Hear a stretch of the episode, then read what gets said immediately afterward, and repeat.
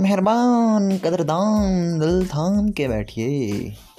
अब आप सुनेंगे सौरभ बिस्त के आवाज़ में कुछ स्टोरीज जो आपने आज से पहले नहीं सुनी होंगी। मेरी इस खूबसूरत आवाज़ के साथ आपको होगा एक ताजगी का अनुभव। तो बने रहिए मेरे साथ, मेरे दोस्तों।